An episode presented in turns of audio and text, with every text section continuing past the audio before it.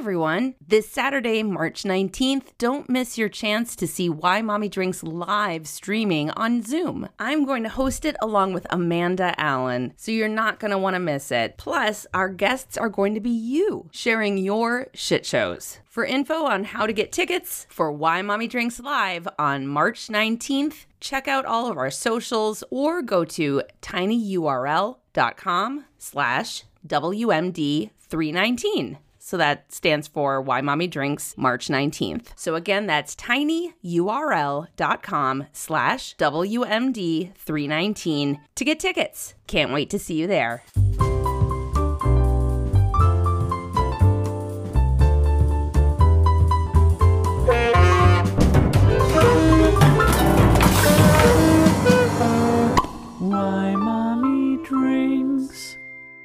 Hello, everyone, and welcome to Why Mommy Drinks. This is Betsy Stover. Hello. I am joined by my guest co host today. It's Amy Albert. Hello. Hello. And I am so excited. I have been wanting her on the show for a very long time. She's a writer, she's a theater maker, she's the chief primatologist of the long running zine, The East Village Inky, Ayun Halliday. Hi, everybody. Thanks for having me. Oh man. So I was gonna tell you right before we started, but then I realized I should just say it on the show. Uh, I have uh, really admired your work for a very long time. I used to remember seeing it in Bust magazine. Yeah, And that was my little. Yeah, when your kids were super little. Um, and even I, you know, I, I didn't have kids then, but it was still even without having your, your own kids, it was still such a delightful and funny uh, and like relatable uh, what, what comic zine? I, I guess in that form, it was a comic. Thank you. Yeah. Yeah. Um, and also, just we know that you're a warrior because you raised two kids in New York City, which is amazing. Oh, Dang. I I think I admire the people who don't raise or their kids in New York City. Like I need that. I need the subway. I need to be able to walk out and see people like at Um. every single moment of the day. Yeah. and have strangers and yeah. have Well, I so I have cheap Chinese food. Oh, God bless. I do miss a delivery just like at any hour of the day. We're in Los Angeles, and technically that we could have that, but it's not the same. No, You, you got all those cars. They're not I yellow. They're, they don't. Yeah. It's one meter. Strange. So I have three kids. They're all boys. I have a six year old, a nine year old, and an 11 year old. Amy, what you got? I have two kids. I have a six-year-old gal and an almost four-year-old little boy. and Ayun, what have you got? I have adults. I have a uh, I have a 24 year old daughter and a 21 year old son. Wow. And so they are out of the house in college? Yeah. No, so, so um, she graduated from college in the pandemic, Cool. and um, you know, wound up living next door to us in New York City. So she lives in the apartment next door. It's yeah, it's pretty great. I, I Oh. mean, we're kind of groping our way to what the boundaries and rules Yeah. should be. Oh, um, you know, like when do you barge in on each other and like, can you hear me through the walls? that Yeah. sort of. Wow. And then Wait, yeah, you're literally sharing a wall? Like she's literally like Uh, knock, yeah, knock, her, knock, knock. the kitchen we can we, we can hear on the other side. Oh my God, Um, that's crazy. Yeah, but it's great. I mean, it's like, you know, that was the dream. I'm an only child, and my father was an only child who kind of grew up in the Depression in this big house full of relatives and women and stuff. And, and I think that was always his goal was that the family would somehow be together. But we've got a little family, and that never happened in his lifetime. But uh, that got passed down to me that I would love to keep the children close. So, the, and the boy uh, goes to college in Chicago where he is majoring in comedy writing and performance and loving that, which makes me a little afraid I'm going to lose him to Chicago. oh. yeah. Uh, I mean, wow. New York City is. I mean, who wouldn't want to? I'd. Yeah. If I. If I mean, if I didn't have kids, I'd probably still be living there. Oh, there. Wait, oh, wait, wait. Come here, Me come here with your children. too. It's great, except for the part I'm going to talk about. But other than Yeah, that, it's sure, sure. I had two kid I had two kids for um how many? Almost 3 years in Brooklyn and then I, we just noped out of there. We were just like, "Oh, this we're not millionaires. This can't this we can't do it." Um yeah, I think it would be hard to go back to after you've had more space. Like Yeah. we've always been cramped in, and right now I think I live in a palace, but it's 825 square feet. So Right. Oh my know, God. I remember when I moved into a 500 square foot place and I was like, what is this Yes. beautiful place? I can stretch spend my- out. Yeah. It looks like I'm not touching both walls. Yeah. yeah. Oh my gosh. Yes. Oh, but I do miss that the well, yeah. I was gonna say I do miss the freedom of New York, and then I realized um it's not just the freedom of New York that I miss. Um yeah. Exactly. something else. I can't quite put my finger on it. On the tip of my tongue. uh man so much has so much has been breaking me lately oh but also yeah Ayun i you i i don't think you have the oldest children of uh, but you might have the second oldest children. Either way i'm so thrilled that you're here because i love hearing all just the different seasons and spectrums of motherhood and parenthood. It's fascinating because um what i've learned from this show too is that even when your children are adults they still somehow manage to break you um which is f- crazy. Uh so here let me let me tell you what's been breaking me. It's really hard to choose because i have like three different things.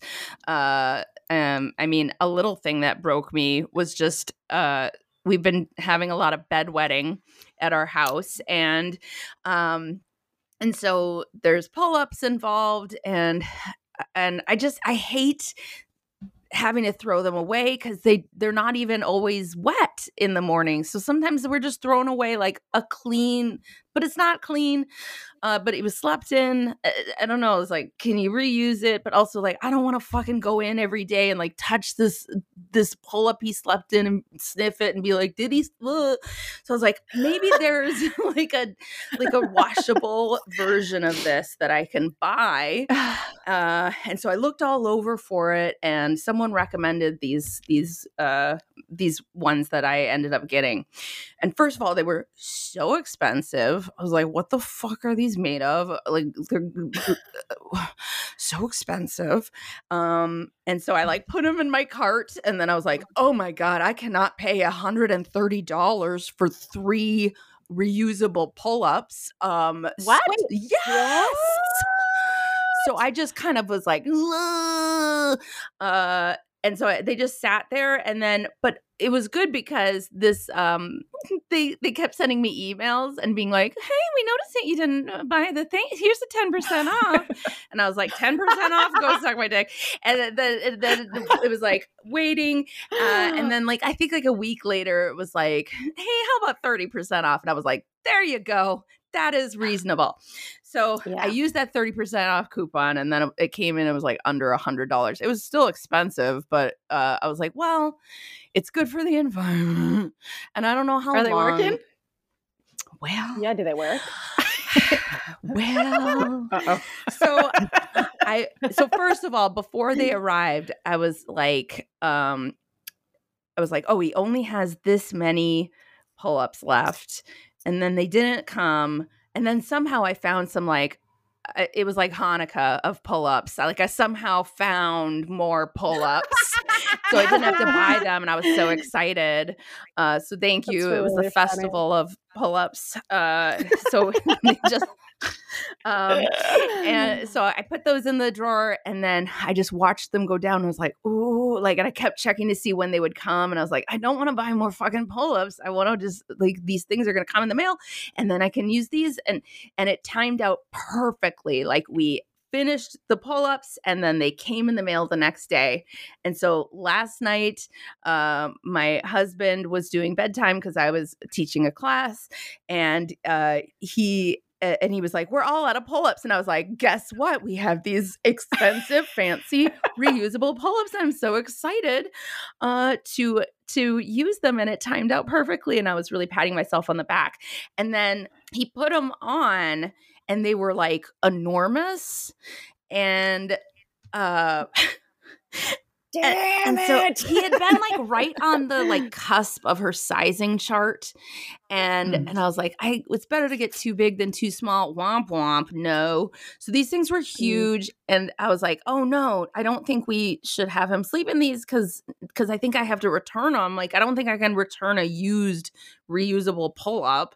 Um and and so we went back and forth. Uh, we didn't have any other pull ups. So we're like, is he going to fucking wet the bed? Or like, what do we do? Should we return these? Should we try them out?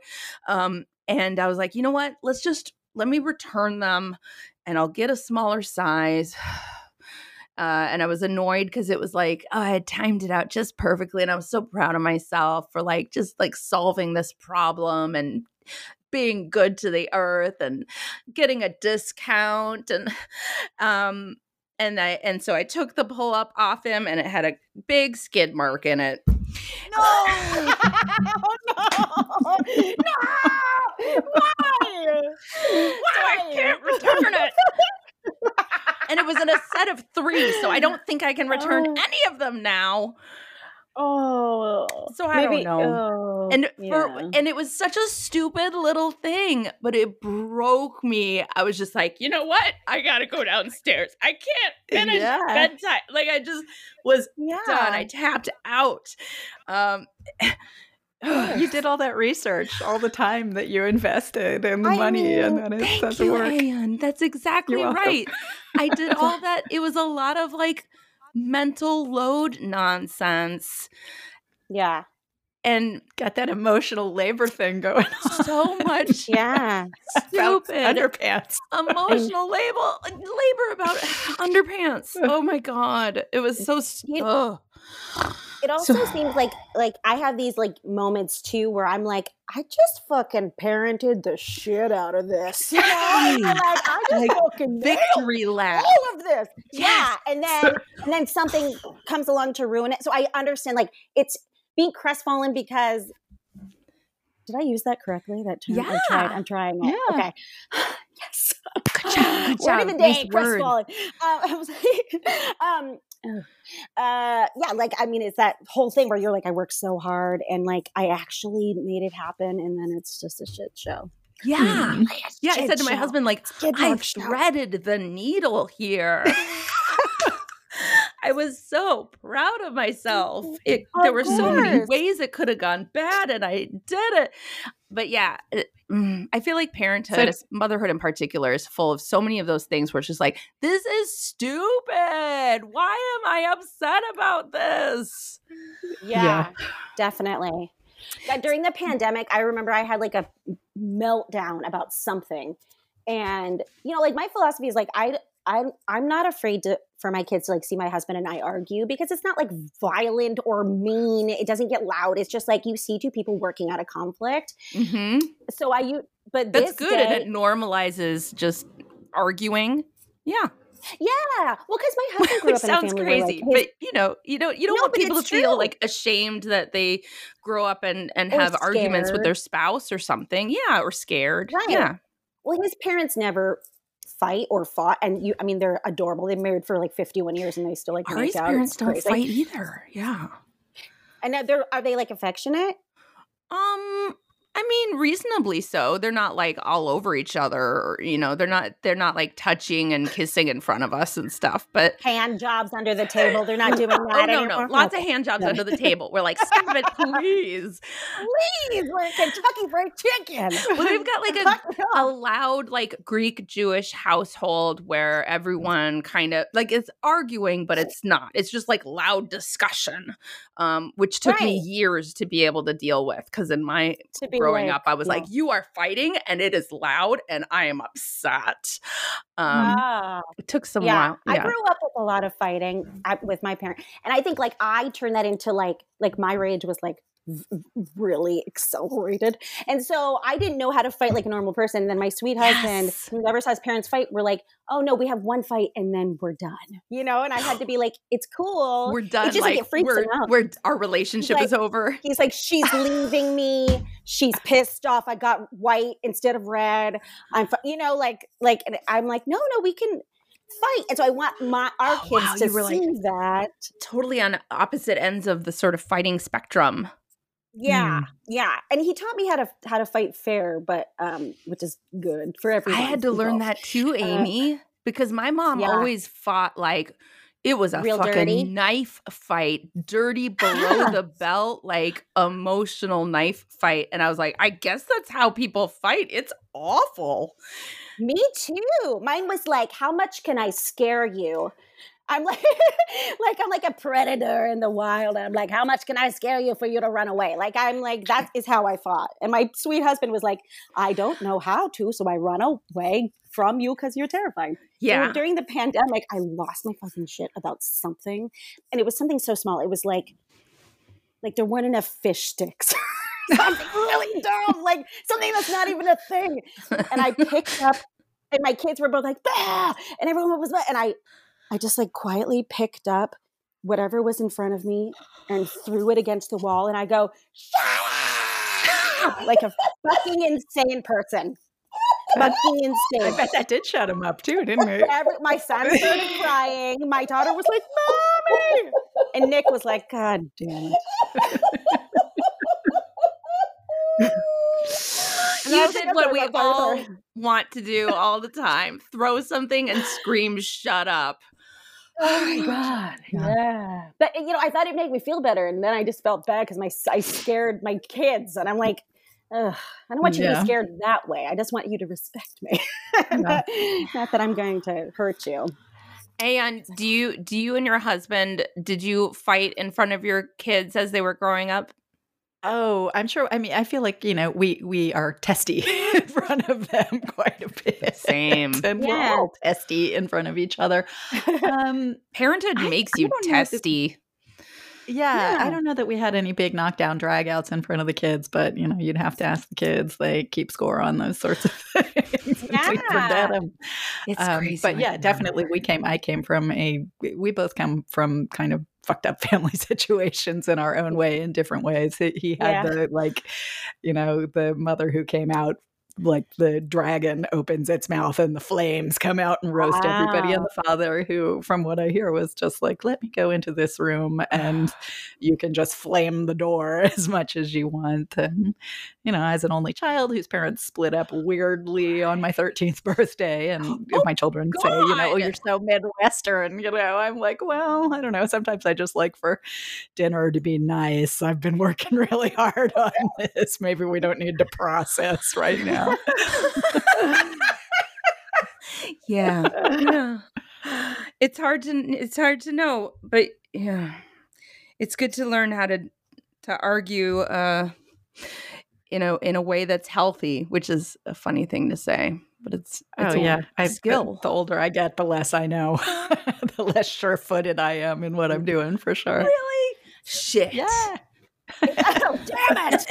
It's i thought for sure we would just be like gonna figure it by the time out. I'm like 90 years old, I'll be like, I know everything and get it all. Everyone's Oh, an idiot. Shit. i'm gonna be a lot nicer but i'm gonna be stupider too Yeah. I don't I'm think I will be on my way there. nicer. I think the older I get, I'm the less bullshit I will tolerate and probably just be like, you're an idiot. Goodbye. I mean, like really nicer. I mean, like you know, compassion for oh, all, sort of. Oh, Sure. that is Yeah. true. yeah. What were you going to say, Amy? Yeah. Oh, I was just gonna say, like, just pertaining to the fighting stuff, like, it's funny, like, how parenthood will make something that, like, a year prior, you're like, oh, it doesn't matter. Who gives a shit? But then you're so afraid by the tiniest little things that just build up, so you lose your shit. And I mean, like, I, of course, that broke you. It was like, like uh, all everything you did, and then you're like, I'm, I've solved this. I mean, I'm sorry that I would. I'm so sorry you went through that. That. Thank you. Oh, and actually, this was yet this was yesterday. So I have to say too, I'll, I'll tell you another thing that broke me yesterday so maybe this was related uh was i had to so my husband had to get a just like a routine um medical procedure uh so he had to go in in the morning and he couldn't really be a big part of the whole routine yesterday and he had to fast and so he was kind of out of it and um so i had to take the kids to school and my oldest and I were like fighting in the car and just kind of mm. sniping at each other. And I gave and I gave him a note that said he had to be um that he was going to leave school early because I had to pick him up early to take him to the dentist because I'm taking everybody to the dentist lately, um, which oh. is super fun. um, but hey, I've got a six month uh, stay of execution now. I don't have to go back for another six months with them. Um, nice. Um, but I was like, take this note in and make sure to give it. And he's like, I will. Ugh. And then I'm like, no, make sure. Because I have literally stapled these notes to his backpack before because he ne- it will go into a pocket and then it will stay there for literally months. So I have stapled it to his bag. And this this morning I just or yesterday morning I just wrote it in the car and gave it to him. I was like, don't forget, make sure to hand it in, hand it in. And so when I um and he was like, Ugh. uh, and it, just like little things. Like I was like, okay, are you ready to hop out of the car? Because because eh, when it's time to hop out of the car, there are all these cars behind us, and you need to like be on it. And he's like, I am. And then I'm like, okay, are you sure you're ready? Are you all ready? Like I want you to be ready to just like get out of the car, hop out of the car, goodbye. and he's like, I am. And then I'm like, okay, get out of the car. And then, and then proceeded, there was like a full 60 seconds of scrambling and him freaking out because he couldn't find the thing that he needed, uh, things mm. falling. And it's just like, why are you? no one listens to me. So, anyway, so when I go to pick him up, uh, he's, uh, he, they're like, oh, hey, if you do you have did you give him a note um to leave early? Because if you did you don't have to like sign him out. Like you can just stay in your car and he'll come out to you. You don't have to come into the school and like show an id and wait to talk to this person and all this stuff um because that was like a whole kind of thing and i was already running late because my husband ha- couldn't do anything all day so i had to pick the other kid up from the bus stop and i was running late and it was it was a mess. So uh so they're like, "Did you, ha- you know, did you have a note?" And I was like, "Oh yeah, I gave him a note. That's great." And he's like, "I was like, Rex, you handed in that note?" And he was like, "No." What note? I was like, I, the oh, note Lord. I told you this morning, like several times that you needed to hand in. And he's like, I thought that was for an absence. And I was like, no. And also, even if it was for an absence, you still needed to hand it in because I told you to. and so then the other two like ladies in the administration uh, office were, were we were all like henpecking him, just like, well, you did give your mom leave, you know, you would have saved some time. And and I'm like, oh Jesus, like we ended up being like 15 minutes late for this uh, appointment, and you know, if you show up that late, they have every right to be like, go fuck yourself make a new appointment. So I didn't want to mess yeah. around with that. Um, and uh, so I got in the car and he he just he never takes responsibility for anything. So he was like, "That's not true. We wouldn't be uh, like that. Didn't take any extra time. It was just so, so I was so mad. I was barely oh, speaking to him by the time we got to the dentist, and I don't know. It's not a fruitful story, but it's true. I just couldn't. no, you're and serving me up some good like middle school churlishness, you know, that surly attitude. That surly attitude. 11 is rough. I mean, they're all kind of rough ages, but 11 it's it's that preteen hormonal, sassy. Uh, yeah. And like, you're stupid, mom. Yeah. they, they will just t- straight up say crazy shit to you. And you're like, you can't talk to me like that. And they're like, why not? I do. And you're, what? No. Yeah. You, the tone you says it all. Oh my God. It makes me crazy. Anyway, Amy, why don't you tell us what has broken you? Oh, okay. I will. I wait. Can I? What is he? Yeah. What are, are other things they've called you? What am I? What's in my future? What are they going to call me? My daughter's. I know what my daughter's going to call me. you you've said it before, right? The c word. The c word. Yeah. hundred percent. I'm going to say. I, I, no, she hasn't. She hasn't. But she will. I know it. Unless it's been like reclaimed as something really great and wonderful. Yeah. Complimentary. Hey. Listen, I, I have been trying to reintegrate it into our everyday speak. I say it all the time, and um, maybe that's why she's going to call me because she's not really going to feel like it's you're using it very freely and in a positive Yeah, way. Have a good day, Ken. Yikes. Um, Ms. Albert, we wanted to talk Yes, to you hi. about. Um, we saw you Mhm. saying goodbye to your daughter the other day when you did drop off, and we were a little disturbed by something we saw. Um, Oh, what did my little cunt do? Did she do something? Okay, okay. You know what? That ex- never mind. Never mind.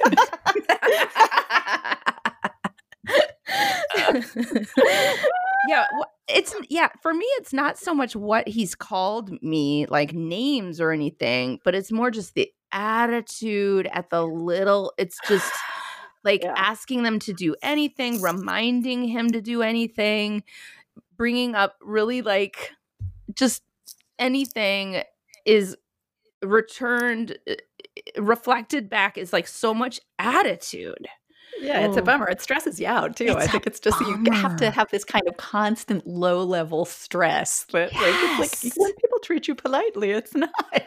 Yeah. yes exactly and you're also teaching like they're kind of crazy in the head at that age because of the because of uh-huh. hormones and all these different Yeah. things that are going on in their life all of a sudden with friends and i'm sure like I know for my 11 year old, he's going to school and he's hearing all sorts of new swear words and concepts such as masturbation and fellatio. These are all new concepts that he's hearing about at school. And um and possibly looking up on the internet too. possibly looking up at the, on the internet. probably almost certainly looking up on the internet. And there's all those, you know, those rankings that we as parents aren't um, privy to. You know, like it's when they go through the doors of school, or in my case, homeschool. You, you know, you Yeah. don't know what's what's you know the. You know, who doesn't like you, who's saying awful things about you, what you were excluded from, what you had to save face in a moment when you were just like in total despair, but you had to keep a stiff upper lip. Like they're Mm. as stressed out as we are by Yeah. That's a good life. point. That like we only have to deal with the attitude of one of them, but they are surrounded by people who are also like them. So it's like this all day. Yeah. This- yeah. pressure cooker of hormones and attitude. Yeah, and I, th- I mean, my daughter's 24, but she still says, like, when I'm like, okay, I have heard you, I've heard you.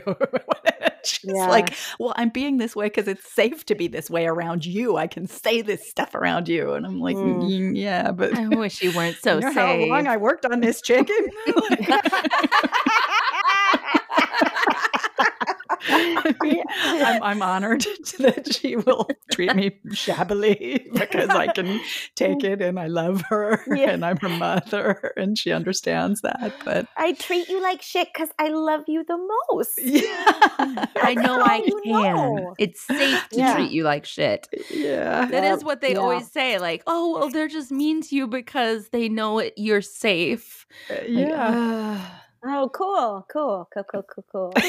and then How they get I old enough to become share less that concept with you. Yeah, awesome. Thank you so much. Yeah. Tell me something I don't know. Yeah.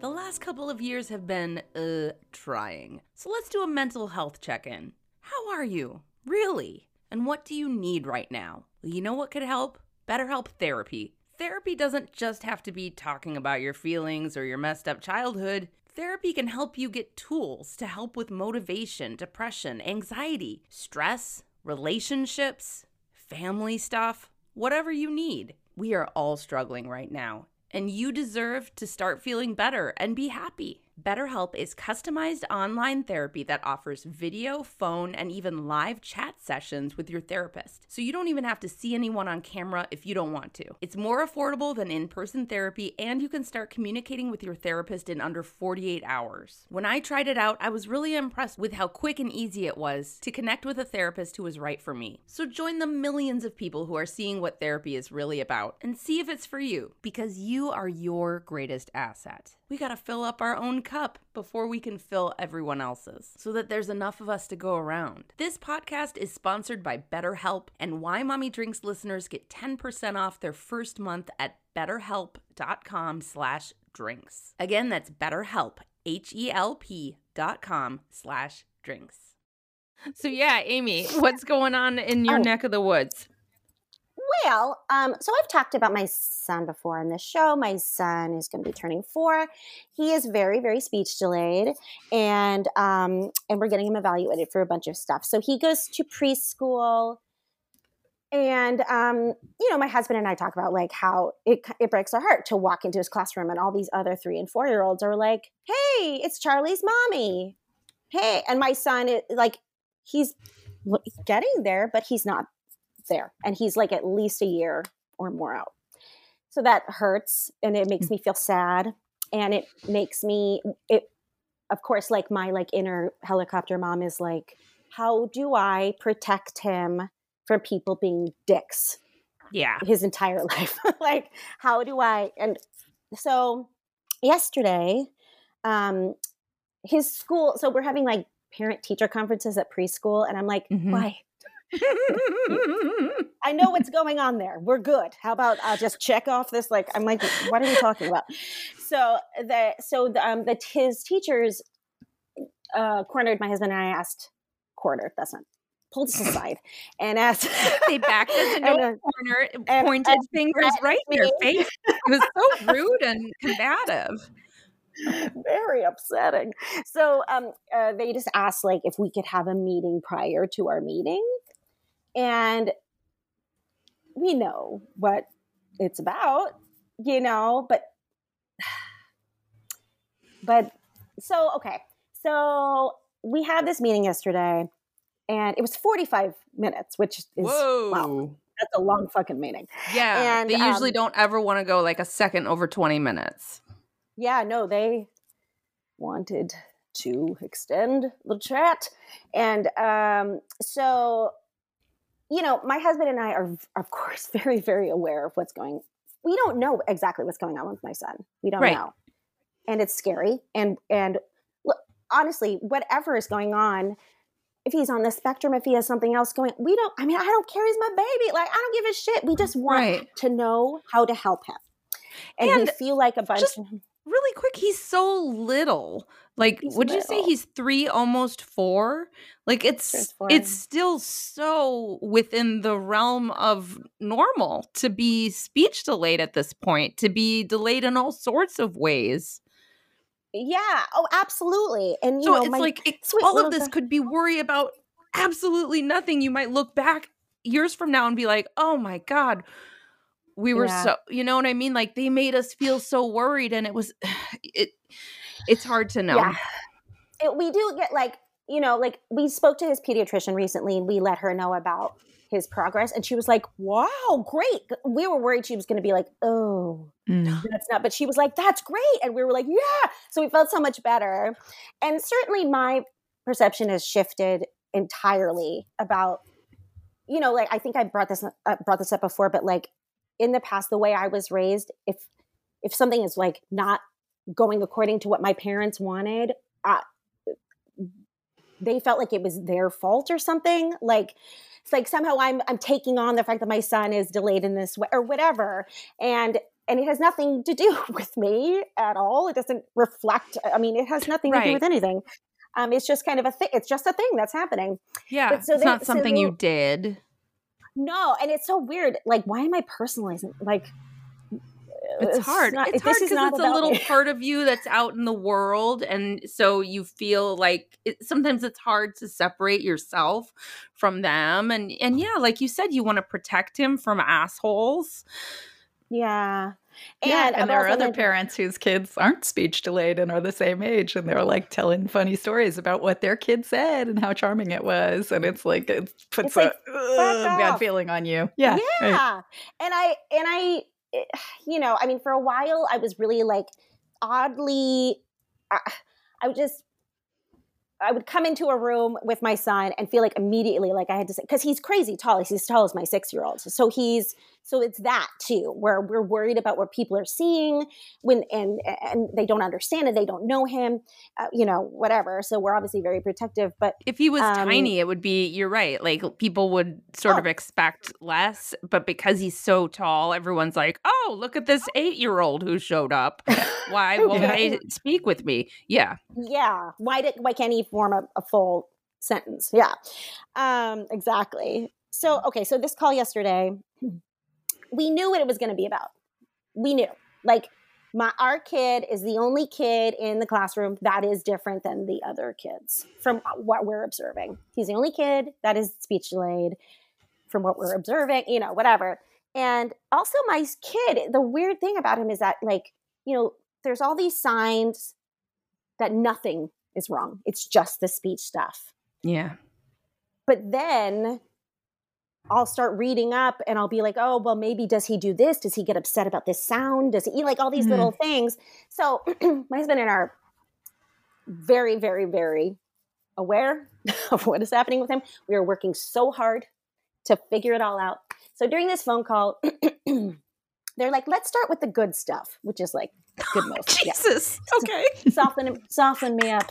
Give it to he me. Has, he has um uh, hair on his head. Did you know? He's very enthusiastic about snack time. Oh, he loves it. He loves it. He he looks he likes bouncing balls and yeah, it's just like very he, like yeah. and this preschool too, like they're sort of because like preschool's like you're like maybe you just stop shitting your pants. Uh, I right. don't need to immediately start reading, but yeah, if that. I mean, but like they like their expectations are very high. I feel like for the, which is great. I mean, I know you want to set them up to, to succeed, but so okay, wait, I'm I'm going ahead. So basically, they like loaded us up with the good stuff, and then the other teacher came. I was like, good cap, bad cap. The other teacher came on. And by oh. the way, I want to also mention that they are wonderful, that they really love my son. And this is, I'm not, don't want to disparage them at all because they're, they're great. Yeah. Um, it's just like my, so they start, then they're like, okay, let's talk about the stuff he needs to work on. And it's like, okay, you know, obviously, you know, we know the speech stuff.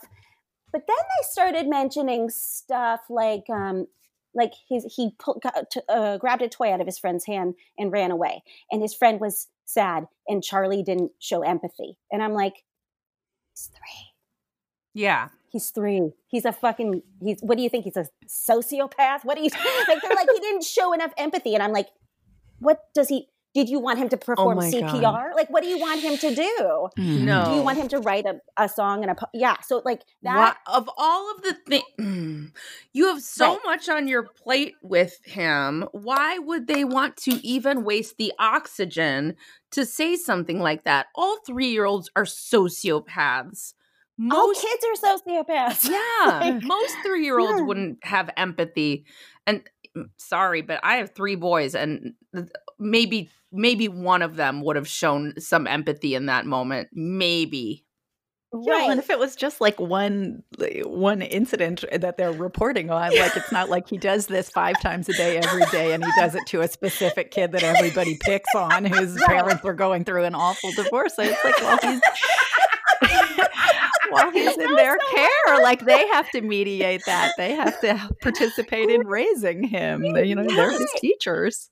Yeah, and what I feel, and I'm sort of fudge. like, I know, I what and I want to say, fudge. Yeah. Oh my god, we just said the c word fifty times, and she's like, "Oh, I'm so sorry, I'm so sorry." when my children were really little, I was passing by an elementary school playground, and I heard a kid screaming, "What a freaking fudge!" And I was like, "I'm stealing that. Amazing. I love it. That is uh, the sweetest thing in the world. The freaking fudge." I love that. Oh man, Oh, remember when we were growing up and movies on TV would replace the swear words instead of just bleeping them out? That was a beautiful age of television, was oh, it Oh, not? Yeah, that's how I got Melon Farmer. That's like that's my yeah. It was watching Jackie Brown on an airplane, and it was all like that Melon Farmer did that, and I'm gonna f that Melon Farmer up. like, you know, it's become such a part of my vocabulary that like I use it all the time in the zine, and I'm thinking there must be Oh a few God. people who are like, "What does she live on a farm? Like what kind of melons do they farm on her?" farm? Oh Melon God. farmer, please. Yeah, it's clean. it's clean, but the intent is there. Yeah, you can still feel it. That's Yes. awesome. What a cre- what a creative job someone in the 80s had just coming up with all those fake swears. Mother father.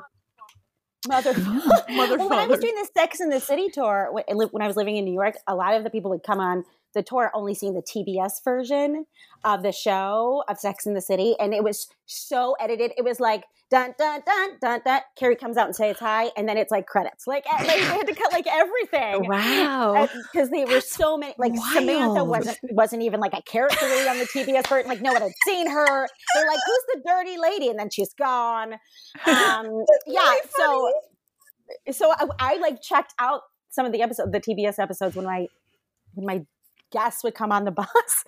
And I was like, you are not, that's why they were like, oh, because I would swear on the show, eh, you know, or in the, on the bus because it was part of the show. And they were like, oh, no, that is not, no, no, no, no, I didn't, I didn't. Say it. And then Miranda's a lesbian? Oh, no, okay, no, no, no, no, no, no, no, no, now I can't. Now I can't. Oh, times have changed. I was on an airplane two days ago, and like you know, the TV in the back of the um in the back of everybody's seats, which I'm like, oh, this is a great pleasure. I'm just going to watch TV in the daytime. Uh, and um, was I watching? I can't even remember what it was, but like there was a couple that was like having sex, and her her breasts were exposed, and they're like, this might be sensitive content, and I'm like, yeah, like like if there was a little kid, but I'm also like, I don't feel really comfortable sitting next to this couple who's holding hands, and this like other couple on the back of the seat are fucking each other, where we all can see together, and then like.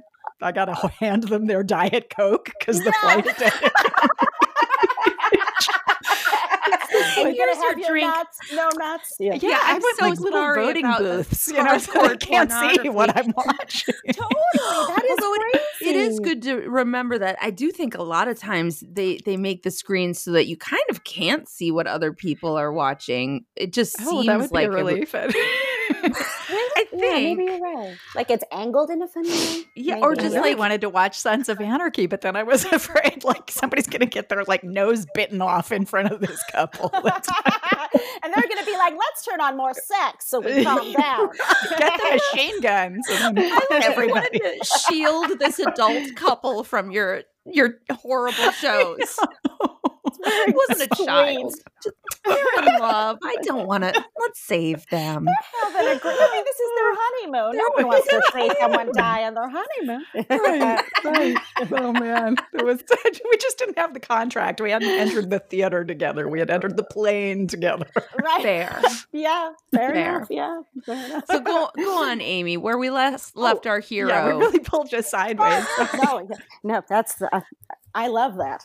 Uh, keep going on these side tangents. So I, um, so the conversation was them talking around, um, them thinking something else is going on because they're observing my son, and so. These were the examples.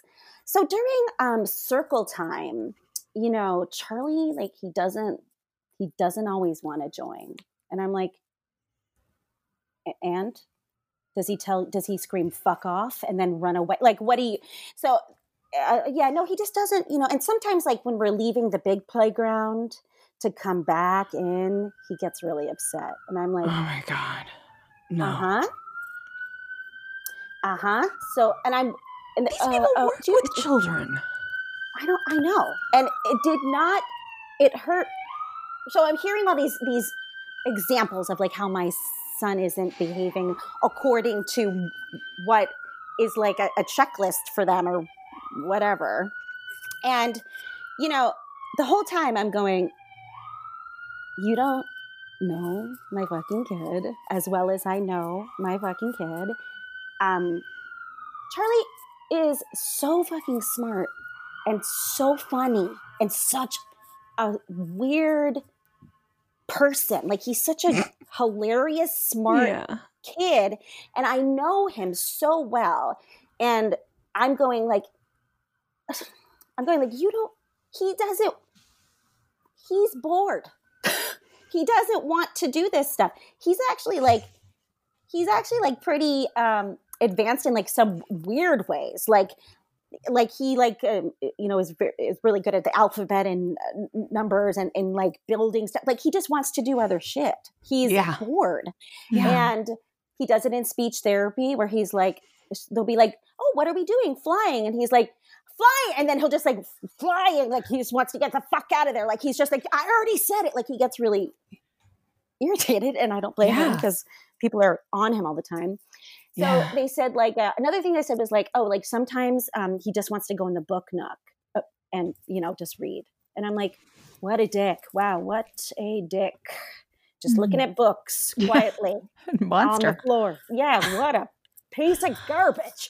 Everything I like- they- these are all normal sounding things that are not worth talking about to you. I I agree.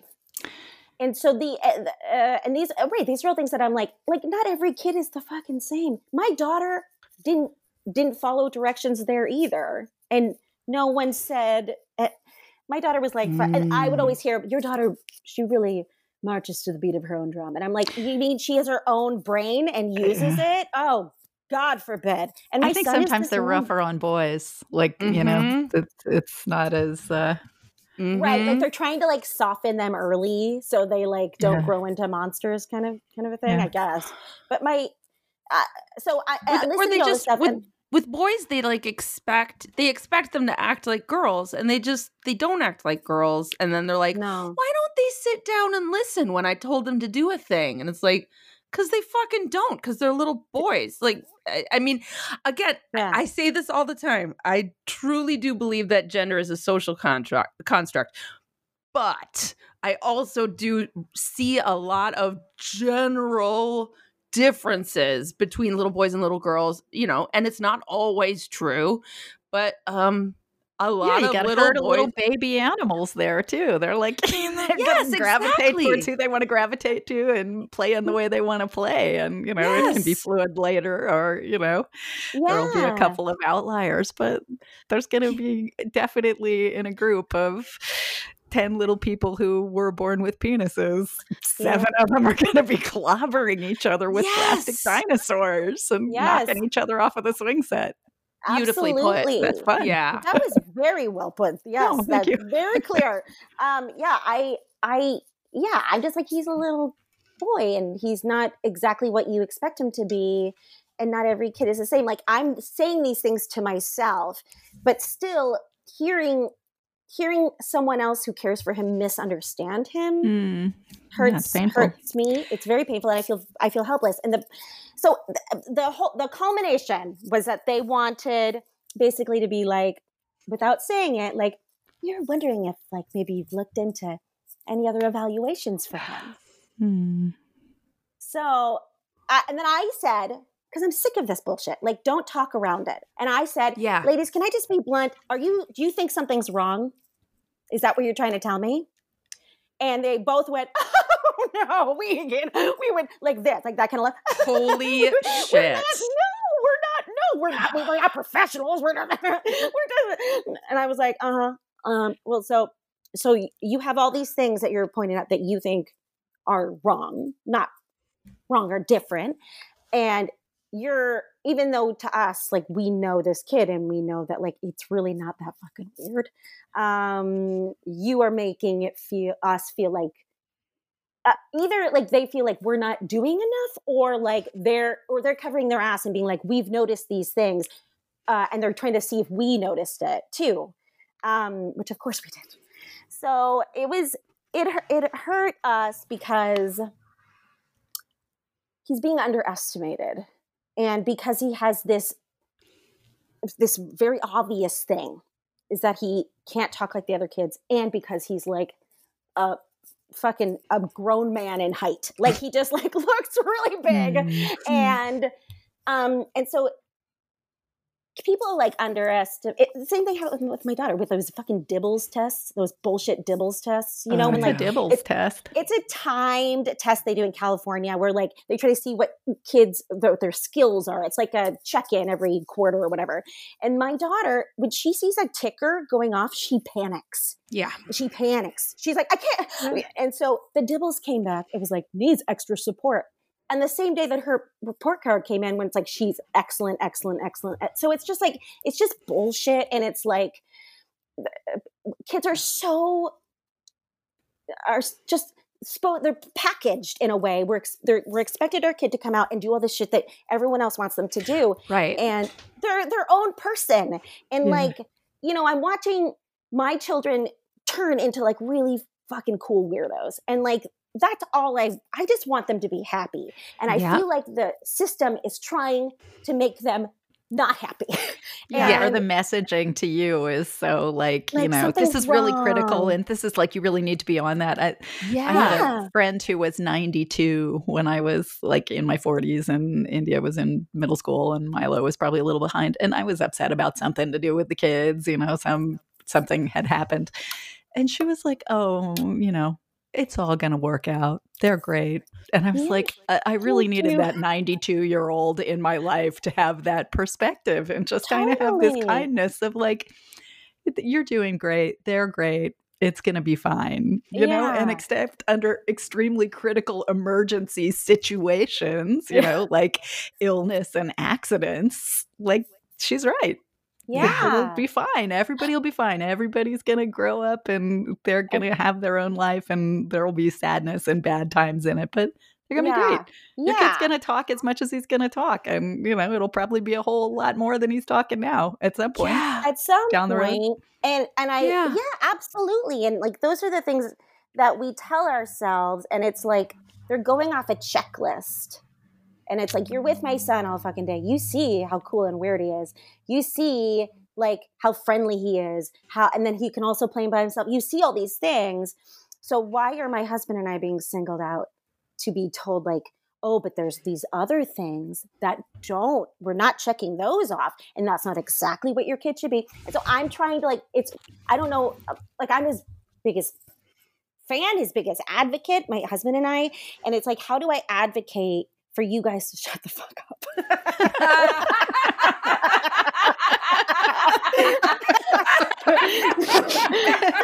i advocate for that I think that's a TV show we'd all like to see.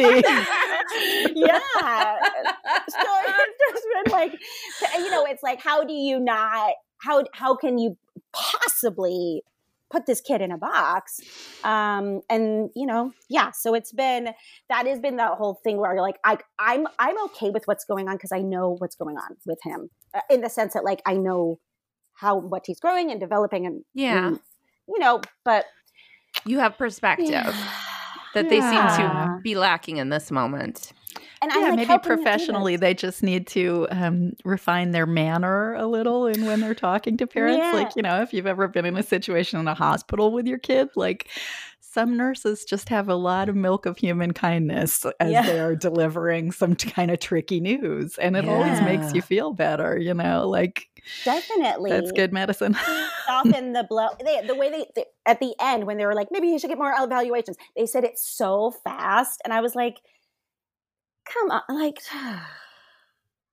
I I don't know. So Anyway, was it almost like was it almost like they went to the store to buy condoms and they were like, "Oh, here's a Cadbury egg and I needed to get these socks and also I need get these condoms." Like was it kind of like like were they do you think they were padding it a little bit? Absolutely. That's why they said, "Oh, we're going to start with the good stuff." Now we're going to start with the stuff he needs to work on. So, like, was- and this is like in a handbook that they're, you know, and I get it. Like, it's a lot of parents dealing with Yeah. our crazy. I mean, it's a lot. I get it.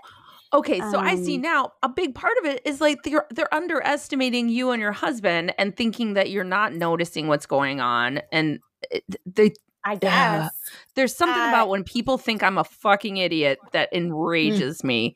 And Yeah. yeah. Like you think I'm like you see how uh, our son you see us with our son you see how much we love our son do you think we are just fucking ignoring all these things we're like what did he say Right. who cares let's let you know like what do you mean like of course I know something's up so I don't so that's why I'm I'm trying to think like okay maybe it was just like they just wanted to uh, it's like a legal thing like they don't so they i don't know like they were like we want to make sure you know and i guess i mean i'm trying to trying to Jeez. frame it like that because otherwise i am kind of like fuck off like Yeah.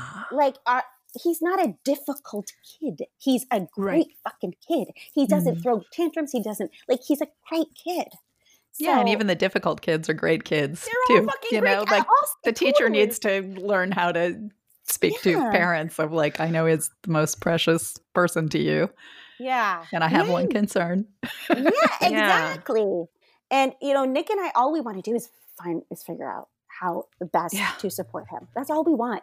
But the talking around it and not ever fucking saying the words that you really want to say or telling Yeah. us what you think is going on uh, for legal issue uh, reasons or whatever. It's just it's infuriating. And it's like, Yeah. how, how are we supposed to fucking how, how are we supposed to appease you so you think that we're that we're on top of it when you don't have any information to fucking give us so we're doing all the information and we're, we're doing all the research and trying to get all the information and there's not a ton because it's, it's, we, we don't can't diagnose him with anything he's Yeah. too little and Time will tell. time will tell and you know of course i have all of you know my my parents his parents um being like he's you know, he's gonna be fine he's gonna be fine Just Oh, good. That's great. I Yeah. did not think that's it could how be that the sentence. opposite. Yeah. Yeah. Betsy. I was like, I thought they were going to be like on your jock about it. yeah they well so my daughter didn't start talking to later either and my mom goes oh i have to tell you your brother and i were really worried but like they didn't say anything to me and so Good. now my now my son is like this and my mom is like oh he's i mean like he is like much more behind than she was but he's she's like oh he'll be fine you could probably take him out of speech therapy and i'm like Yeah. "Oh, okay Well- second baby. yeah second baby yeah All right, Yeah. well, good. At least some people know when to shut the fuck up. We just yeah i'm gonna be their advocate How can I advocate for you to shut the fuck up? what what a delight. I'm going to put that in my pocket and just take it out on a rainy day. Oh, make a T-shirt, you know, Yeah. show everybody. you know. that could be that could be some merch for the show. For Why mommy drinks? I'm advocating. I have to an shut the fuck up. IEP plan for you to shut the fuck up.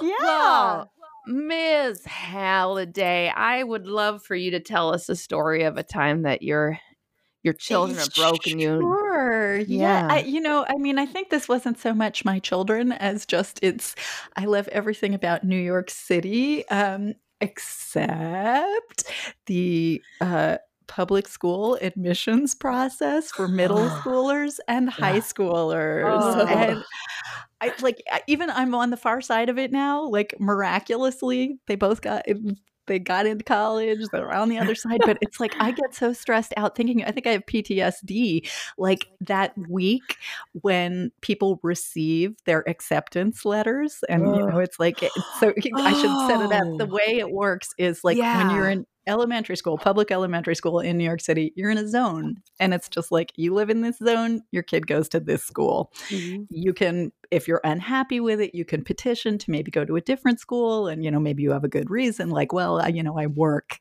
right next door to this school or you know mm-hmm. we moved half a block away and brother and sister went to this school so i'd like little brother to go there too. You know sometimes you're able to be accommodated and sometimes not but it's pretty clear you live here you go there Mm. and uh, Greg and I are very, very disorganized in terms of anything having to do with the future. So we just kind of stumbled into like moving out of our 340 square foot in the East Village when I was pregnant with our second child. And we just moved into an apartment that was great. And it, we had no idea, like, oh, there's a school across the street. No idea of like, is it a good school and is it a shitty school? Our child's only three. Who cares? And Yeah. At five, you start caring. We were lucky. It was a great, giant New York City public school that really felt like Sesame Street. Like you had a real economic mix, a real racial mix, some very involved parents, some wonderful teachers. And also it was right across the street. So like people are like, how come you're always the last person to arrive and you're still wearing your pajamas? I saw you coming out of your front door. yeah. so for us, elementary school was easy and lucky. And I just was kind of thinking, like, and that's how it'll be at every other step of the game. Right. But um, dun dun dun. and then uh, in sixth grade, you leave your little happy uh, public elementary school and you go to middle school. So you apply in fifth grade to begin sixth grade in middle school, at which point you're no longer in a zone, you're in a district, and the districts are huge and have lots of schools in Oh. them. So, like, you know, we Oh. lived kind of fairly close to the lower tip of Manhattan, but our daughter could have gone to school in Coney Island. She could have gone to school in Sunset Park. All you know, these and some do. Some kids, like you know, New York City kids are taking the subway very great distances to go to the school that they were lucky to get into, or in some cases, unlucky to get into. Um, you are supposed to run around and look at all the schools with the kid, you know, and this is like, you know, well, are you a working parent? Okay, you can't get off school during school out or can't get off of work during school hours. So like I looked at one school and I was like, I, I'm not seeing it. Like this school seems really bad to me. Like this this is not a good school. And then I had a friend, a parent of one of uh, India's elementary school classmates, who's like, "Well, I really liked that school," and you know, usually I'd be like, "Yeah, cool, great, yeah, I see." I, but with him, I was like, "Well, tell me, what did I miss? What what did you like about it?" And he's going on about like their values and what they teach and you know what they do together. And then I was like, "Well, when when did you go on the tour?" And he went on a 6:30 p.m. tour, so we didn't see any of the kids in school which I had Oh. seen because I went, you know, on the lunchtime tour sort of thing. Yeah. Uh, So it's and you're seeing five million schools, and it's like they start to just blend together, Yes. and it's always a bunch of parents and a few miserable kids crammed into a lunchroom that's overheated, and there's somebody's got a toddler who's ready to explode, and um, there's you just can't like you can't keep track of them. The principal's always going to be 20 minutes late and like, oh, I'm sorry, everybody, we were doing something with our awesome gymnastics drill team, and it's like, mm. but um, so uh, that that that's how it works here, and then you have to they make you put down six choices in ranked order and you're always going to have some you know full of themselves principal who's like don't even think about putting a second. You will not get in you know? Or like if your child's score is less than 92 do not even think about putting us because it's just you're wasting a slot so Oh, right. like- because at the ev- end of the day, it's New York City. And so it still has that New York City intensity and sort of competitiveness. Oh, God. Oh yeah, and everybody's heart's going like a hummingbird, you know, and everybody's got some angle they're going to try to work. I mean, no wonder I was so obsessed with the college admissions scandal because it was like, well, thank God my kids got into college, so thank God I didn't like hire somebody to take a test for them for half of my annual income. Um, well, and I think every parents all over the place feel this, but I feel like in New York City it is especially like this that like it's like where they go to preschool changes where they go to elementary school and then where they go to like and it's all just like these dominoes and like and they have to be successful and get into good college and if we don't send them to the right preschool then none of that other stuff happens like it That's right. And we're all hanging out in the playground together because our apartments are so small. So you know, there's always Yeah. going to be somebody who's like, well, you know, what did they say about so and so's essay that they had to write? Like some of these schools are like, you show up and you have to do an audition or you work on a project collaboratively while, you know, people are circling, the teachers are circling Holy with clipboards. shit. And then, you Oh. know, So you're wish- competing to get into these Oh, middle yeah. schools. You're competing to get into it. And, and that's the terrible thing is like then all the letters come out and everybody finds out what school they got into. And some kids don't even get any school. They like didn't even get choice number six. But I think for most kids and most parents, um, it's you know, their preferred choice is going to be number one, number two, maybe number three. And then, of course, there are some kids like whose parents don't participate at all. And like we went to school with those kids too in elementary school. Yeah. And, you know, you really got your fingers crossed for those kids that they're going to get into a school that they're going to enjoy, where they're going to be supported, they're going to feel inspired and comfortable.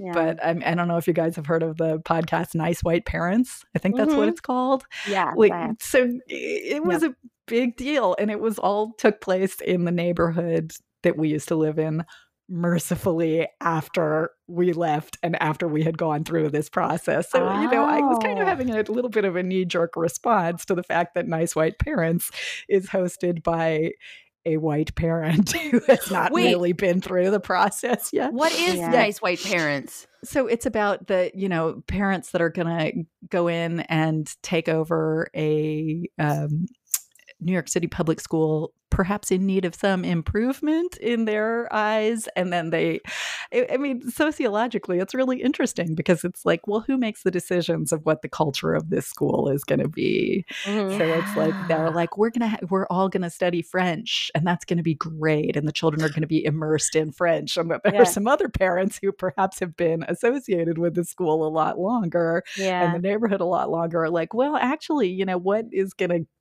be given the heave ho so that the French immersion can come in? Oh, So is this like the- a documentary nonfiction it- podcast? Yes. Yeah. Okay. Yeah. well, that sounds yeah. fascinating. Okay. Yeah, it's but really it definitely tapped into the feelings again of like, oh my God, I'm going to lose my mind because I'm re experiencing the stress of the application process. So then, yeah, Yeah. then the letters come out. And because social media exists, Yeah. you're going to have some people who are like, you know, Johnny won the trifecta. He was offered a spot at this school and then this other school, which is part of the independent collaborative schools or whatever. So that's kind of a freebie that you can put on your application and maybe they'll get in there too. And it's even worse in high school. But then it's like you just know that there are some people who are sitting there with a knife in their heart and a sobbing child. And oh it's like, hey, awesome, Johnny you won the trifecta, like, and also hate you. exactly. Like, yeah. yeah. And you start, I mean, you just start getting bananas. Like, I, I fell in love with this school that it was, the India ended up going there. And, um, I think we maybe hit it at a bad patch. You know, it was chaos. Yeah. And it was like, Was it the Blue Man. Group school? No, I actually a friend of mine used to be the principal at the Blue Man Group School. That was after our time. I think it's a nursery school. You might want to send your son there, Amy. uh, dear listener, a friend at home, the Blue Man Group, which is a, a a a show and an artistic collective, I guess you might say, kind of yeah, a, yeah. thea- a theater collective. Uh, it- they created a school in Lower Manhattan. Uh, I'm sure, Anne, you There's have a lot of much, drumming. I think. but it turned out that these kids were getting to like fifth grade and they didn't know how to read and stuff like that. But they, you know, Oh, so many Yeah. skills skipped.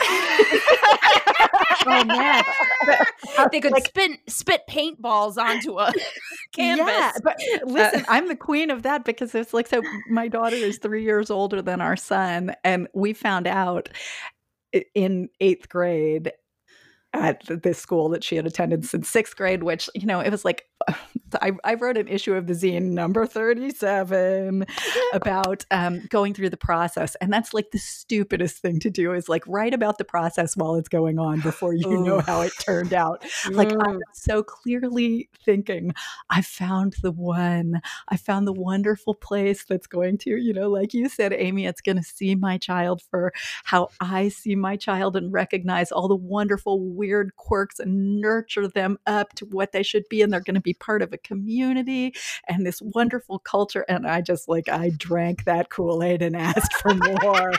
And, Yes, you know and, and then you know the kids like "Oh, well, i want to go back to my real school she was so sick of going on tours and i don't blame her and i had forgotten actually Um. until i was just rereading the zine that she was like kind of surly about the process you know she Mm. wanted to stay and do whatever was going on in school that day not go on some tour and hear the same thing she'd heard everywhere See a And so I'm- PowerPoint. Yeah, but I'm sort of starting to subtly put my thumb on the school on the scale of like, hey, that school's kind of cool, right? They always had a daily assembly, and at the beginning of the assembly, they played Vanilla Ice's theme song Ice Ice Baby. And there's a reason that they did that, but I probably shouldn't say what it was. But I came out and I was like, whoa, that's hilarious and so funny. What a great attitude. I think it's great. and then she gets into the school. I go to the first PTA meeting. The president of the PTA turns to me and says, I hear you're a writer and very funny. And I start kind of grooming myself, like waiting to get the yummies that, like, where is it? Going to be that, like, and my best friend just read your book and just howled. She's like, we need somebody to cover the PTA, uh, or not the PTA. We need somebody to cover the daily auditorium meetings and sum them up for the parents and put them in for a newsletter. We need a volunteer to do that. And I was like, okay, I'll do that. So, You did. Yeah. You're so good. You're so good. uh, well, I was like, you know, got to be part of the team. And like, you know, my philosophy of children going to school has always been it's not just about my child, it's about all the children in the classroom. So, like, Right. I get my time to talk about my child, but it's like the entire class can't grind to a halt to accommodate what my child needs. Like I'll expect some of that, but Right. I, have to remember that there's 15 or in New York City, maybe 25 other kids in the classroom. Yeah. Yeah. But so, you know, I was like, okay, I'm, I'm going to participate. And I wanted to get to know the kids. You know, I'd known all the kids in elementary school. I was like, this will be a way to, you know, see who her classmates are and who her friends are. And instead, what I saw was absolute chaos at these meetings in the auditorium. I mean, it, the sixth graders were just like little shrunken, hiding creatures because the the 10th, 11th, and 12th graders were just like, fuck this bullshit. and they're oh, throwing things. And like, Oh, Oh man, it, it was like a roar. Like you couldn't even hear what the teachers would get up to make announcements, and like, it Fucking was like- Or yeah, and then I would in have to summarize it and make it be kind of positive because I couldn't be like, you know what, the tenth, eleventh, and twelfth graders are acting like fucking animals, and they should. yes, exactly. I was sold a bill of goods here, but I'm still trying to make it seem nice for my kids. Oh man. Yeah, and- and- right. And, and I, I should say now, like for any New Yorker who has guessed what this school is, there was one teacher, I think he was the science teacher, and he was the one person who'd get up and be like, I'm not going to talk until you all have stopped talking because you're being very rude. You were very rude when the previous speaker was on. I'm I'm ashamed that this is how our community is acting. So he's the principal now, and I think it's got to be a lot better than when we were there. But we found out in eighth grade that she had had a really, really bad experience. And everybody's like, oh, well, girls are so mean to each other then. I was like, you don't need to tell me that. I lived through that myself. This Yeah. is something Yeah. different. And like, you know, this child who's always liked school and liked people and liked learning is crying herself to school, sleep every night and saying, please don't make me go. Oh, I was like, okay, let me, you know, let me reach out to all the people who were so happy to have me writing the newsletter. And when they needed a donation of like tape, you know, we brought all the tape and they were so appreciative and like, thank you for the tape. And then I'm like, my kid's crying herself to sleep and it seems to not have friends and not want to go to school. Can you?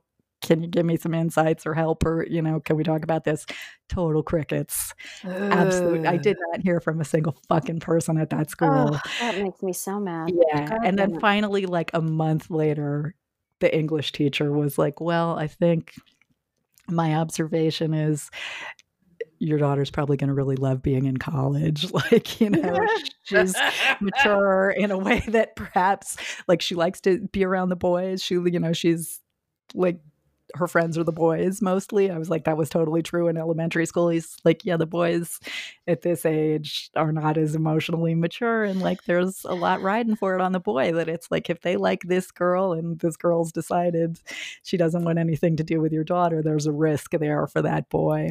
So, yeah, like at the graduation, she didn't want to stay. She didn't even want to go, you know. Wow. And I was, it was like, oh, Amy, when you say about like, oh, it's just like a knife in my heart hearing, mm-hmm. you know, when the other kids are chatting away and like, you know, yeah. they're so language advanced and your child is behind that. Like for me at that graduation in this, oh my God, in Cooper Union, where Abraham Lincoln had stood in that building and made a speech. You know, I should be like, this should be a great moment of joy. All the kids are like having flowers and hugging each other and signing their yearbooks. And India's like, let's get out of here. Yeah. Like, I actually had tears streaming down my face through the thing. I was like, I think my wig is going to slip off here a little bit. and I hate everyone. And I want to leave, but I want to save my child.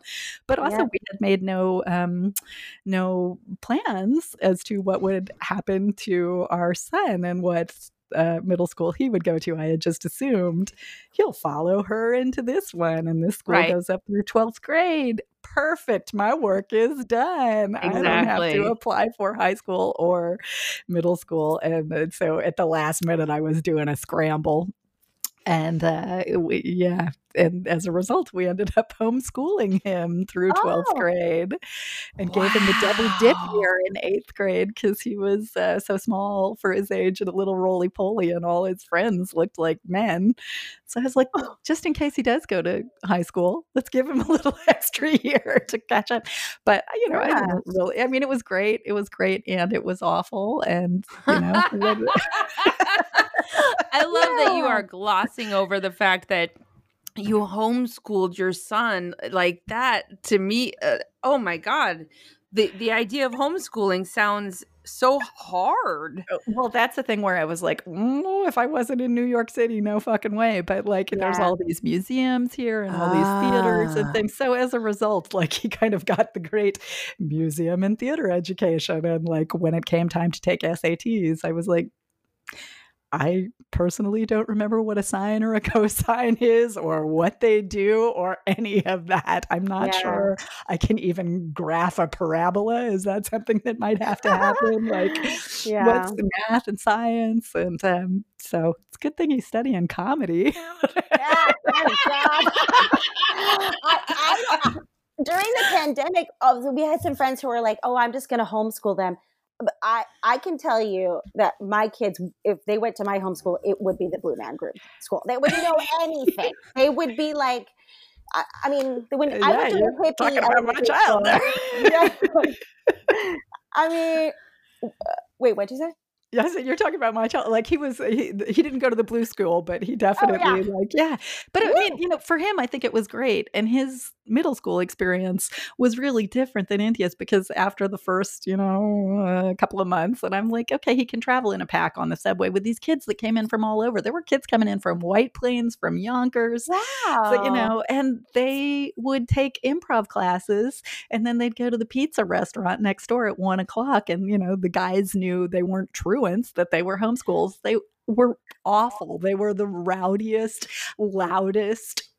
And I was like, how wonderful for them that yeah. they get to yeah. do that, you know? Yeah. And when I look back at my own schooling, like I went to a pretty rigorous school and you know, could breeze through a 40 page term paper with no problem as a freshman in college because it had been drilled into me Same. in high school. But, you know, I was like, what I remember about that school it was positive interactions with friends and hanging out in the art room and doing the plays and the things that I liked to do and that made me who I am, along with the adversity of being totally outcast in middle school. But, you know, it was like the positive things are the yeah. things I recall fondly. And I was like, for a while there, homeschooling, it was all all positive things. Once I realized, you know what?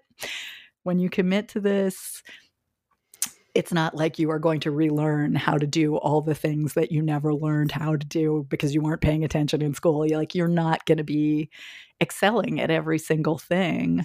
Right. Um, you just have to accept the bargain that there's you're going to be letting your child down educationally in certain ways. And you're not a teacher i mean you know as much as we were bitching about how the teachers handled amy's son's conference like what teachers do is hard. Oh yeah. You know all the yeah. all the things that they do that as a parent who's not a teacher except like kind of like, hey, I'm the fun camp counselor and we'll call it a class and I'll take your money, homeschoolers. So that, yeah. like you get an hour away from your kids while they do improv with me or like learn how to make comic books in a very non-professional way. um, but you know, I like to, what teachers do is is really hard and have a lot of training to be teachers and I have none of that. So it's just kind of like the blind man groping on an elephant and trying to describe like mm, has this long tube in the front. yeah, I'm feeling something. the oh, elephant yeah. doesn't seem to like it when I tug. oh my god yeah awesome. but and we're really bonded as a result of it i think you know yeah. it wasn't all great and um but like i have happy memories of when we first started sitting next to each other on the couch for like three hours every morning and just like, okay, what we started studying the Civil War. And I was like, I hated history when I was a kid, but I did like the Civil War. It was when Roots came on. It was when uh, the autobiography of Miss Jane Pittman was on TV. And it was like, I was really captured by the plight of the enslaved people. It was like a narrative that I could understand. Mm-hmm. And, uh, you know, that was what I remembered most fondly from history as an elementary and middle schooler was those kind of things rather than this general fought this battle on this ground right. and that many troops did this. So we, I was just the like, human okay, story of it was yeah, more evocative yeah. than the yeah yeah. And fortunately, in part, I mean, the age of the internet, it's been great that it was like, well, like PBS has this whole resource for teachers and educators that they can look at with Ken Burns's documentary. So we can click on that and then it can be like, okay, well, let's get the eyewitness to history thing and click on that and just talk about it. That was really great. That was a really good part of homeschooling. Was yeah. your was India did she feel weird about the fact that she had had sorry, there's a trash truck outside my house being very loud trash truck outside oh, there's definitely one here. I got dual uh, trash trucks. ding ding ding.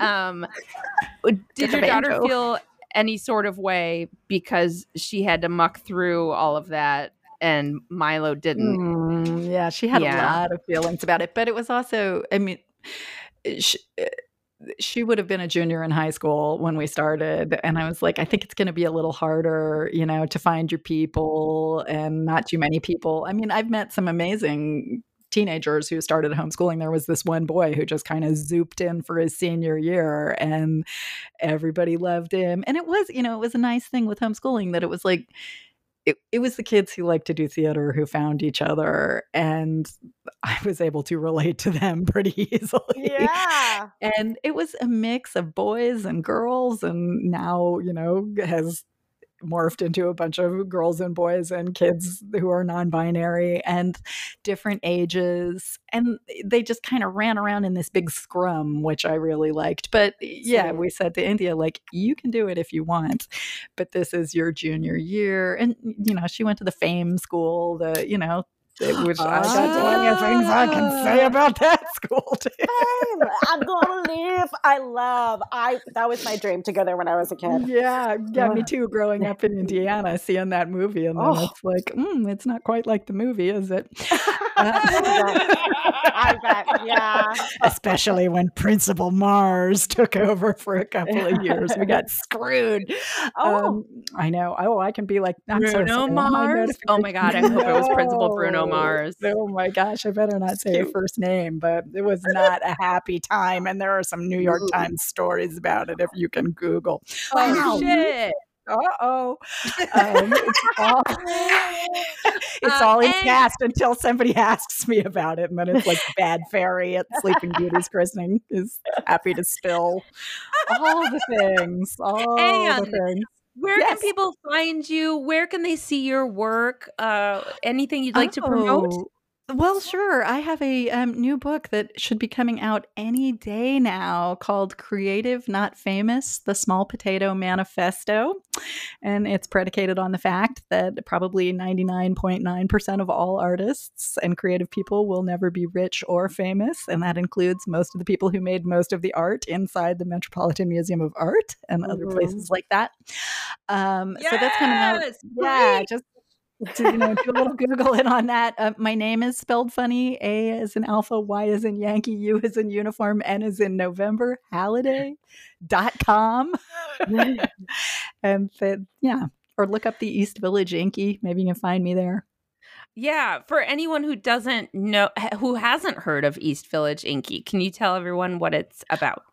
Yes, it is a handwritten, hand illustrated, uh, quarter sized zine that I started in 1998 because I was going a little bit nuts, uh, not being able to do the long running late night show that had been so much a part of my identity. It just wasn't working with a one year old anymore. So I started making a zine.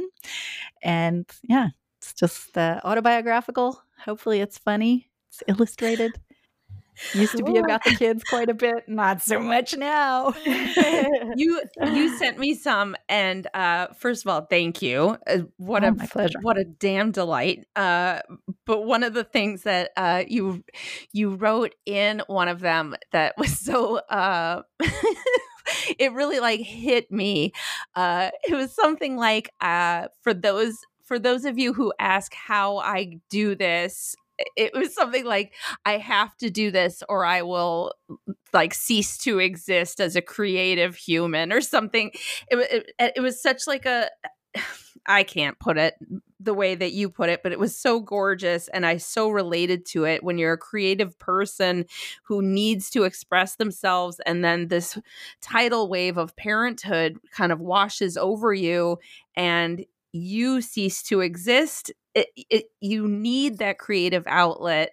You need to do whatever you can to to get that uh no matter what out of you and uh anyway i i just uh Thank you.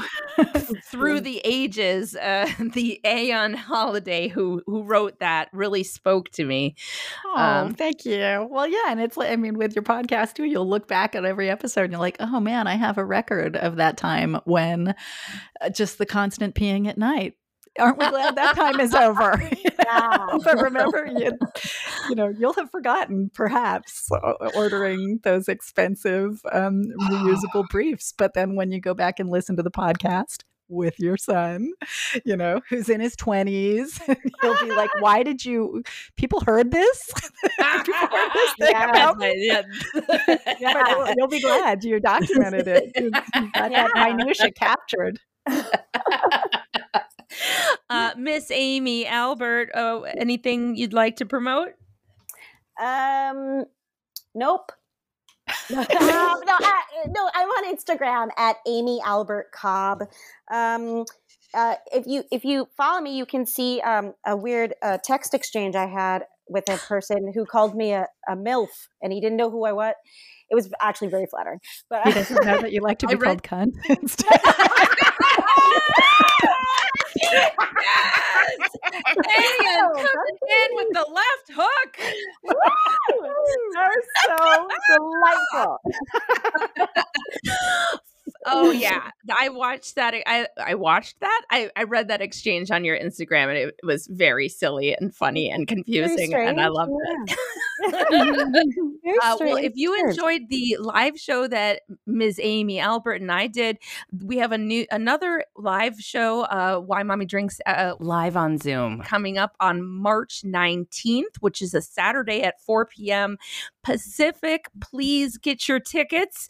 Um, you can uh, check out our social media and uh, for more information there. But it's going to be super fun, and uh, we're going to have our listeners uh, tell their own parenting shit shows. So I hope y'all get tickets and come and tell your stories. If you like Why Mommy Drinks and you want to support the show, please go to Apple Podcasts, rate us five stars, and leave us a glowing review. Check out our sponsors and the Why Mommy Drinks Patreon. Follow and like Why Mommy Drinks on Instagram, Twitter, and Facebook. Join our Facebook group. Also, I want to hear what broke you, so email me your shit shows or leave a message on our hotline. Uh, call me with your shit show. 424-279-8884. Uh, call me with your shit show. 424-279-8884. Uh, call me with your shit show. 424-279-8842. And all of this information is in the written description of this episode. Ah, Anne, thank you so much for coming on this show. Thank you for having me. It's been fun to sit here talking about kids. yeah. Uh, Anne, you are doing such a great job. You are an amazing mom and uh and an inspiration to to me and uh so yeah, you're doing awesome. I hope you know Thank that. you. Oh well, thank you. That it's always lovely to hear. So you you both seem like you're doing an amazing job as well. Oh, thank you. Yeah, Amy, you're mm. doing an amazing job. Well, thank you, honey. You're doing an amazing job. Parenting is Thanks, just an explosion. it's like you just gotta crawl through it. yeah. It really is. It's a it it really is like it breaks your sense of self into a million pieces and then you just have to kind of one by one collect those pieces and put them back into some kind of semblance of their former self, but it's never the same and it's and that's okay. But uh yeah. yeah. Then they get sweethearts and jobs and you know adult I- sized clothing, and it's great. That's one of the best parts. And then I get Oh. nice furniture and vacations, right? That's how it Maybe. works. I, Dude, I I so. fucking hope so. Well, dear listener, if you find yourself uh, watching your son clobber another boy with a dinosaur, or if you find yourself uh, saying, What the freaking fudge? or if you have been uh, broken by cloth pull ups, just Mhm. know, dear friend, that you are doing a great job. Hey, Oscar, Rachel, do you like Disney movies? Yeah. Yeah! Have you seen all of them? Yeah, we saw all the Disney animated movies. And we saw the Pixar animated movies too. How about the DComs? What? What? The Disney Channel original movies. You should listen to our podcast, Inside the Disney Vault, because we are watching all of them in chronological order. Yeah, and we do fun segments like we cast each other. That's right. And my favorite segment, Zaddy Watch, where we rank every single DCOM daddy. Ooh, you can listen to all this fun stuff on our podcast, Inside the Disney Vault on Campfire Media, wherever you listen to podcasts. All right, guys, let's get back in the vault. It's cold out here.